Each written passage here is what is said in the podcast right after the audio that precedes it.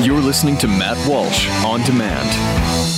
Individuals and businesses with tax problems, listen carefully. If you owe over $10,000 in back taxes or have unfiled tax returns, we can help you take back control. The IRS is the largest and most aggressive collection agency in the world, and they can seize your bank account, garnish your paycheck, close your business, and file criminal charges. Take control of your tax problems now by calling the experts at Tax Mediation Services at 800 600 1645. That's 800 600 1645. 800 600 1645. So I was on Twitter the other day, and I and I noticed something that uh, Bernie Sanders had tweeted, and I always pay attention when Bernie Sanders tweets something. Okay, um, especially because I feel sorry for him now, and he's not, you know, he's an old man, and he's not, uh, he didn't become president, and he's not very relevant anymore. And so, anytime he says something, I just, I just, I feel bad for him. So I just, I say, okay, I'll, I'll, I'll listen. And this is what he, he tweeted. He said, "Let me be, let me be as clear as I can. It is unacceptable." that millions of college graduates cannot afford to buy their first home. so you thought how it started, you thought he was going to say it's unacceptable that college graduates can't afford college. But he's he's already been through that. Clearly they they're supposed to get free college. Now he's moved on to the home they should also get homes. So that's the next project, I guess. Free houses, free education, uh, uh, free health care, free birth control. Anything else? Cupcakes? Snowflakes? You need anything else? Can we get you anything else? You want some fries with that? Maybe a free massage chair? Free foot baths, perhaps? Coupons to uh, Chipotle? Well, that won't do any good because a coupon means you still have to pay something. Gift cards? A uh, monthly supply of gift cards to chain restaurants of your choice? You know, I, I mentioned this uh, this on Twitter, and, and someone said to me, uh, they said uh, there's a difference between affordable and free. Basically, claiming that college grads and college students they just want affordable college. They want affordable housing and so on. Well, there's a, a few things about that. First of all, that's not really true because there in fact, are a great many people insisting on straight up free college, certainly free birth control and everything else. And I'm sure free houses as well. And, but we know that it's not free. And, uh, and they know that. They know that as well, that it's not actually free. Somebody has to pay for it, but they don't care. The rest of us have to pay for it, and they don't care because they're self obsessed and greedy. But second, as for insisting on affordable houses and that kind of stuff, there are, or affordable college, um, well, maybe not college. We'll get to that in a second. But affordable houses, affordable cars, affordable food. There are plenty of affordable houses, affordable cars, affordable food, all of that. But you have to be willing to live humbly. See, anytime I hear someone say, well, I can't afford this, I can't afford that, it's not affordable. It's almost everything is affordable. Almost everything is affordable to almost everybody in the United States if you're willing to live humbly, if you're not picky about your lifestyle, if you're willing to live in a non flashy, non trendy way, a way that won't necessarily make for great Instagram photos. Um, th- there's an affordable version of almost everything, okay? Affordable houses, affordable cars, affordable clothes, affordable food. But that's that's not actually what people want. When they say, oh, it's not affordable, it's not affordable. Especially when we're talking about because like look if you if you're a you know a family if you if you have a family and you have kids um, especially if you're a single in- income family you could still make it work. You could still find affordable versions of everything but uh, depending on your financial situation even the affordable things can be a little tight but when we're talking about you know recent college grads single no dependents everything's affordable to them. Everything's affordable to them unless unless they insist that everything has to be the nicest version. Because when it turns out is that a lot of people in America when they say they want an affordable something, that's not really what they want. because that means that you know you're going to end up living in a small house in a not so trendy area and you're driving a crappy car a crappy used car and you're wearing clothes from Walmart. And you don't want to do that do you? No you want the best of everything the highest quality the most popular uh, and and, uh, and you want that to be affordable. And even that is affordable if you work hard and earn the money and uh, and if you make you know, collecting all of that crap, all that stuff into a priority in your life. But you don't even want to do that, do you? You want to do nothing and still be able to afford the best of everything. And so, in effect, yes, you basically want it handed to you. You basically want it for free. Um, third thing, when it comes to affordable college tuition, let's say,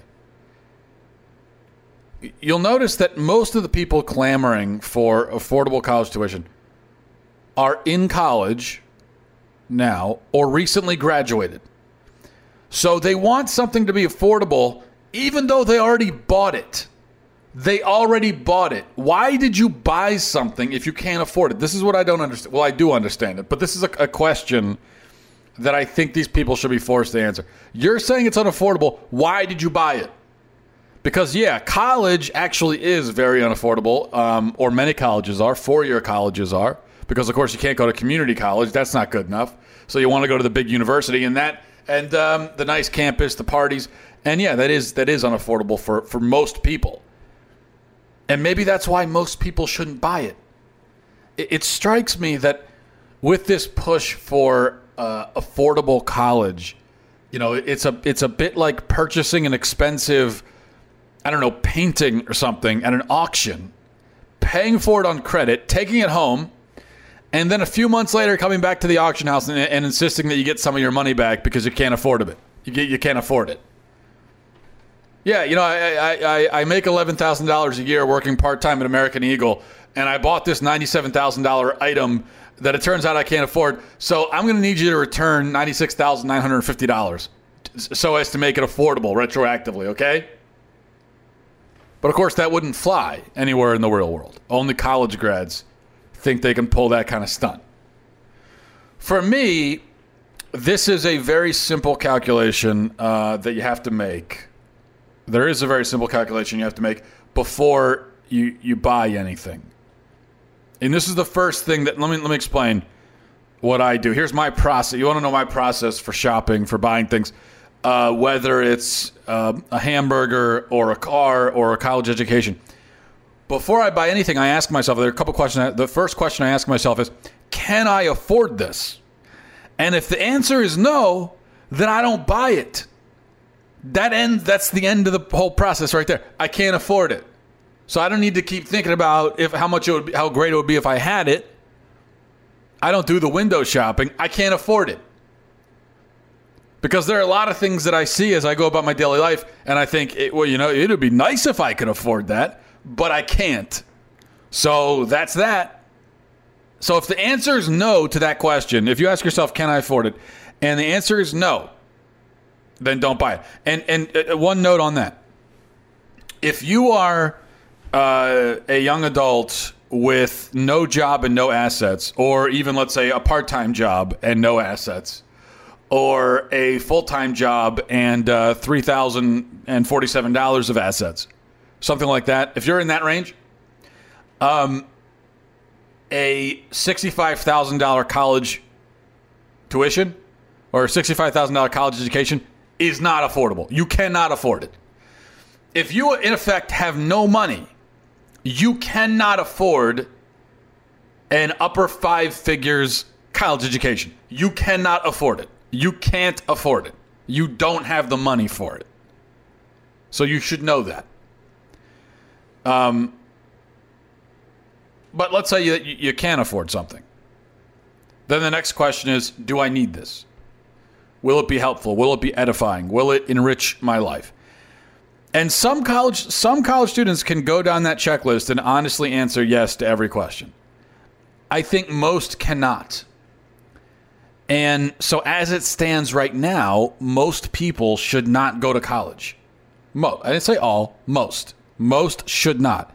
because most people cannot answer yes to can I afford it? Do I need it? Will it be helpful? Will it be enriching? Will it be edifying?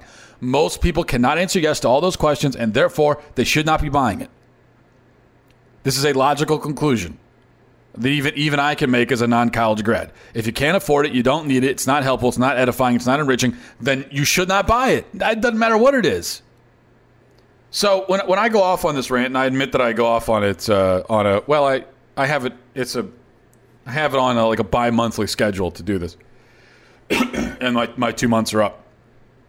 And anytime I do, people will say to me, "Oh, uh, okay, so you don't think education is important? You're anti-education." And let me explain that I, I do think it's important. Education. I think it's very important. But education is a lifelong process, one that um, may or may not involve formal institutions beyond 12th grade. It need not involve formal institutions for everybody or most people. Uh, for myself personally, I've discovered that not only do I have no need for college education professionally right now, but even in terms of the education itself, I've learned quite a bit without the formal institutions because I've picked up books. I've developed my own my own areas of interest and I've explored them. Recently, for instance, I, I found a real uh, and and also for me surprising passion for Russian literature. I've started reading, you know, especially Dostoevsky. And now I'm telling everyone that I, you know, I read another book and I, and I annoy everybody around me because I'm like, you got to, you got to read this book. I've gone into the Brothers Karamazov speech for, for everyone around me, and they're sick of hearing about it uh, because it's one of the greatest books of all time. But and so I've just been tearing through some of these great novels for my own benefit. But that's my point, just for my own benefit, not to use it. And that's that's actually what I think is so great about it. Is that you know you pick up a great book or you you know you you learn about a particular subject. Um, I've also recently been uh, reading up on. Uh, I've read a few books on World War II. I knew something about it before, but I didn't know as much as I wanted to know and uh, and so I've been reading um, some about that. There's a, there's a, book called An Army at Dawn, which is one which is a, a trilogy of books, um, written by I think Rick Atkinson, and it's about the uh, the uh, the American campaign of World War II in the Atlantic Theater and great books. Okay, and I've been reading about that, and I've been learning about that for for no reason other than I just want to know. I don't. I, am not gonna. I probably will n- never be in a position where professionally it's going to be required that I know a lot about World War II or that I've read Dost, uh, Fyodor Dostoevsky's entire catalog or anything like that. It's probably never going to. It, it doesn't naturally come up unless I bring it up. So I'm not trying to get a job based on it, but this is something just purely for my own enlightenment to make me a better person. That's all. And what I'm saying is that if you have an intellectual appetite, so I'm not saying that you have to be an intellectual and be a genius because I'm not. But you have an intellectual appetite, meaning you just want to know things. And I don't mean you want to fill your brain with information, with just with just an assortment of information. I don't mean that like you scroll down your Facebook news feed, you go on Twitter, you know, maybe you flip on cable news, maybe you don't. You just you look at the headlines uh, uh, on the internet, kind of thing, and you just need and you just have all this information, just ran, but random, but you don't know anything. You just have random bits of information, but there's nothing beneath the surface. The surface. There's there's nothing really there, um, because a lot of people have that yearning the yearning for information, the desire for information is very common. And uh, it, nowadays, because of the internet, almost everybody has a lot of information bouncing around in their head. But there's no real knowledge there. There's no understanding. There's no under. They don't. They can't interpret any of the things they they they uh, any of the information that they have. Because while while everyone wants to have information, I think a real intellectual appetite, that is a real yearning to know things, just to know them, that is uncommon, it seems like, anyway. And if you don't have that, I'm talking about that appetite and that hunger for knowledge, um, then, uh, first of all, even if you go to school, it's not going to do you much good. I found for me, and this is everyone's different, but for me personally, when I was in formal school, formal schooling, I didn't have much of an appetite for learning or for knowledge. I didn't create. I didn't really care to know. I, I, I was fine not knowing. It didn't bother me. I could get by, you know. I graduated. I could get by. I, I used to pride myself on the fact that in some classes I could just BS my way through it, which is a stupid thing to pride yourself on. Pride yourself on, but I did. But I never really felt like, oh, I really just want to know this. I just, I just, re- I want to know what everyone else knows about this subject. It's an interesting subject. I want to. I, I never felt that way, and that's, and I don't blame school for that entirely. It's partly my own fault. But the formal environment just didn't stimulate my passion for learning and for knowledge. It does for some people. It didn't for me. And so, what I know from experience is that if you don't have that passion for knowledge and for learning, going to school won't do anything for you. It's not. It, they're not. They can't create that. If you have a really, really great teacher, maybe they can pull something out of you maybe they can, at least in that class, make you kind of interested. But it takes more than having one great teacher. You have you need to just want to know things for their own sake. And if you don't, then, then school will do nothing for you. Nothing. Yeah, I would still I would recommend that you at least graduate high school anyway. But uh, beyond that, there's no there's no point. Um, but if you don't have much of an intellectual appetite, you go to college anyway. Once you get out, you stop learning after college because you don't care. If you even learned in college at all, um, after a few years, your college degree will really be a waste, not only because you didn't get a job in your field, but because you didn't tend to expand upon, grow the knowledge base you developed in college. And so it withered away. And that's a real shame. That's the greatest shame of all. And I know some, you know, a fair amount of people who were kind of like this. That they went to school, they studied a particular subject, they majored in a particular subject, and I can remember what they were like when they were in school, at least on that subject, and they, you know, they they did know a fair amount. They didn't know as much as they thought they did, but they knew a fair amount. And now you talk to them about that subject, they don't know anything about it anymore. They they haven't retained hardly any of it. Um, because that's the way it goes. If you don't, you, you know, you can't just learn something for a few years at one point in your life and then just leave it there in your head without tending to it or trying to expand upon it. If you do that, it goes away. So people have accused me of being anti college. I'm not. In fact, I would say that if your college education, even apart from what it did for you professionally or didn't do, if it made you a better person, if it brought you closer to truth, if it made you stronger in virtue, if it sparked a lifelong hunger for knowledge, a love of knowledge, if it made you, I guess you you might say, a philosopher in in in, in that regard, that is someone who loves knowledge. If it did that, and even if you're working as a shift manager at Burger King right now, then I would say your college degree was not a waste. It was not a waste if it did that for you. Then it really was priceless. Because I do feel that sometimes when we talk about college and we criticize, you know, uh, the college education as it stands right now, we say, oh, people get these degrees, they don't use them, they don't get jobs. Uh, I don't, that is a valid criticism, but I don't think we should take a strictly kind of utilitarian view of education because it's not all about quote unquote using it. It's not knowing the whole point of knowledge isn't simply so that you can profit from it financially. That's one of the benefits, maybe, but that's not the whole point. So if if if you did if all those things applied to you, and even if you didn't use it in a financial sense, but you used it in a deeper sense, then I would say it was a priceless experience truly and it was worth all the money in the world. That's why the the biggest shame of all is that college does not have that effect on most people these days.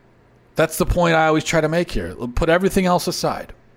Look around you do you see a population of, of young adults who are by and large in love with the truth, in love with knowledge, who thirst for wisdom, who strive to understand and to learn? Do you see that? Among recent college graduates, do you see that by and large? No, you don't. I mean, I certainly don't. Do you? Is college to blame for that? Not entirely. But has it demonstrably helped? Has it made the situation better? Absolutely not. Has it had a, a, a, a, deleterious effect? I would say it has. It has. And that's why I'm going to be very careful before I, you know, send my own kids to college. Or I'm going to or I'm going to give this speech to them many times as they grow old older and they're going to get sick of hearing it, but it's but it's very important. Pushing your kid into college just so he goes to college is a really stupid move. It's a really dumb move. And you might be setting them up for a lifetime of debt and failure if you do it, if you're not careful. And so I think that we all have to keep that in mind. All right, that's going to do it for me. Uh, it was uh, great talking to you guys, and uh, happy 2017, by the way. Hopefully, it's better in 2016, which, which, as we know, is the worst year ever in history. The worst year ever. OMG. So maybe 2017 will just be the second worst year ever. Okay, don't set your don't set your sights too high. Have low standards, and uh, you'll usually get over them. That's been my strategy. All right, I'll talk to you guys next time. Akruche Salus. Godspeed, everybody.